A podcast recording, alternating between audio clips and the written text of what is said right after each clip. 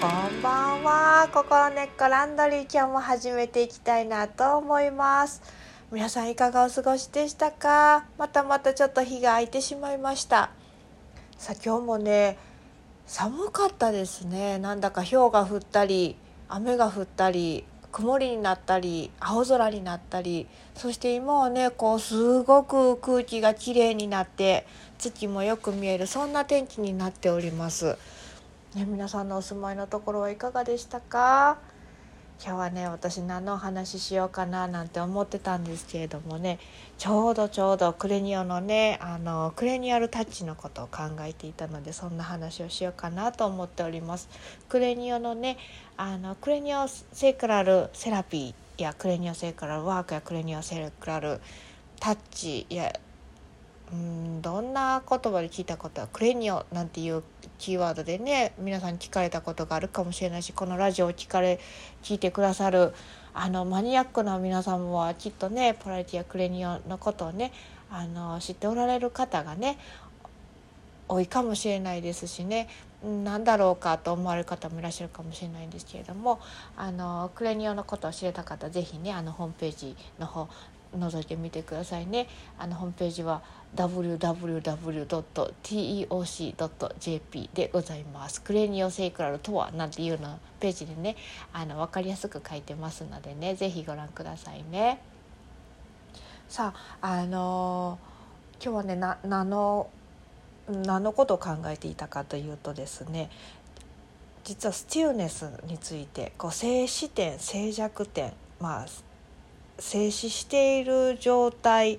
に自分を保つということはどういうことなのかというもしくはその生態として生きている私たちがの中にこうずっと動いているはずの動物なんだけど動物としてまあ動いている状態ね、もう常に息をしているし呼吸をしているし血管はあの収縮したり広がったりこう心臓はこうバクバク動いてくれて血液が流れてるしもう止まっているものって何もないんですけれどもでもその動きながら動的な中の静止点っていうものがねあの存在すると。そしてその静止点動的な中の静止点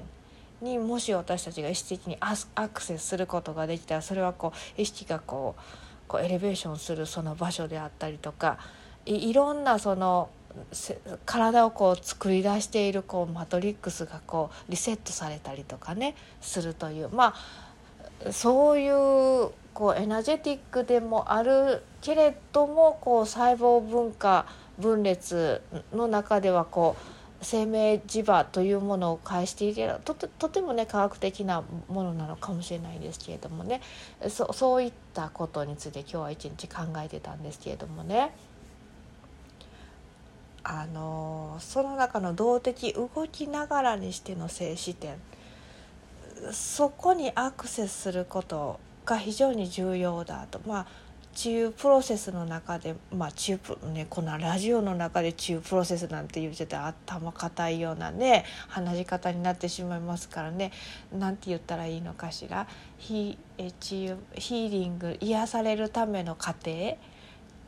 日本語に書いただけやんちゃうんちゃうの？という声が聞こえてきそうですね。本当ですね。中プロセスを半分日本語ですか？まあどっちでもいいですね。えっ、ー、と何の話でしたか？あそうそうそう。動き動的な中の静止点に自分の意識がこうアクセスできるとあのそこにコヒアレンスが発生すると。まあ、これもう何も言うどんな意味かちょっと全然意味がわからないと思われる方もいらっしゃると思うんですけれども。しかしこうやってすごい重要なことであの全てのものとこうコヒアレンスこうあの呼応している状態ハーモニーの中で呼応している状態にあるというね。あのそしてこう細胞膜は膜の張張力がこうあのいい状態に保たれてものすごくこう何の力を入れずにリラックスすることができるという。まあそれはこうあるがままそのままでいてある状態でもう完璧にこうハーモニーが取れている状態ハーモニーの状態にあるというまあそういう状態だと。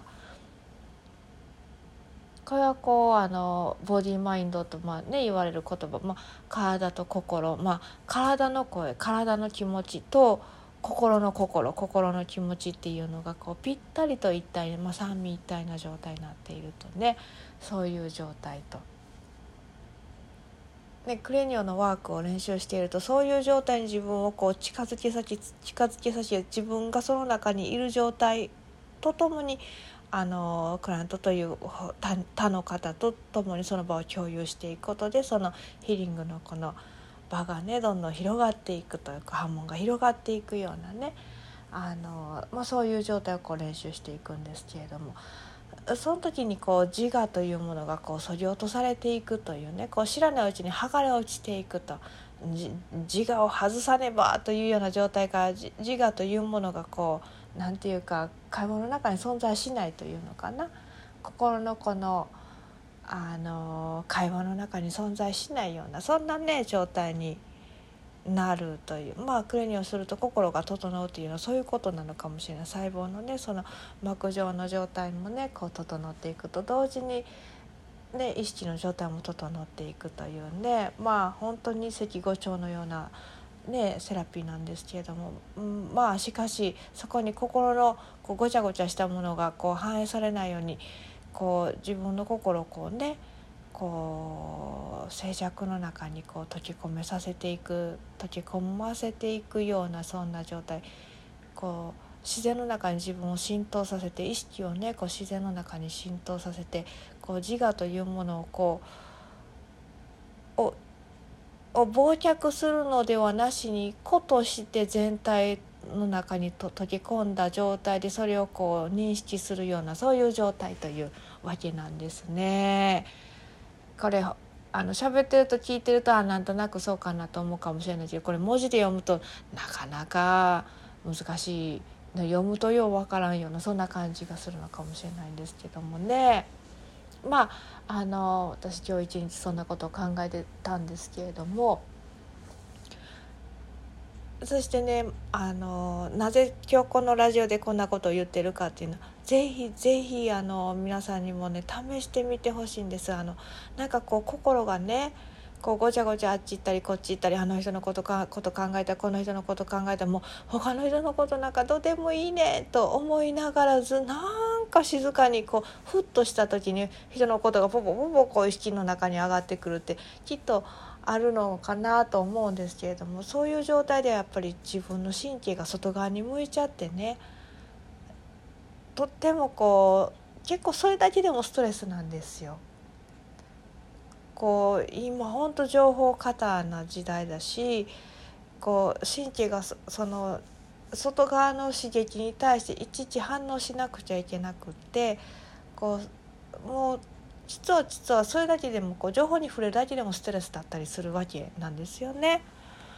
で他の人の気持ちとか他の人の考えとかもこう気にしない考えないと思ってたとしても自分の体感っていうのはすごくキャッチしていて自然な状態で循環しているものからこうこの中でガチャガチャなっているものってこう触れるだけでもあの知らないうちにこうねやっぱりしんどかったりするものかもしれない。こう意識では何も気にしてないという状態でもねというわけでやっぱり1日1回ね2回3回5回何回でもいいのでこうふっと心を落ち着かせてね心にね気持ちを置いてね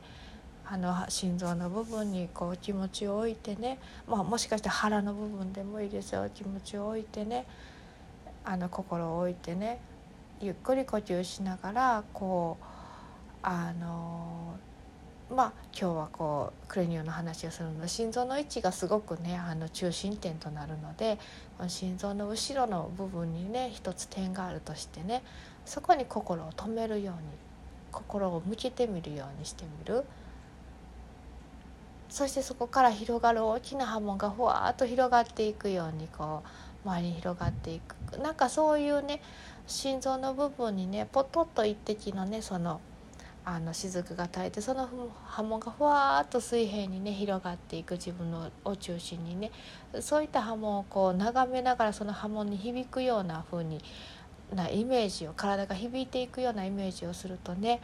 なんだかなんだか一人クレニオができると思いますのでね是非そんな時間を味わってみていただけたらいいなと思います。あの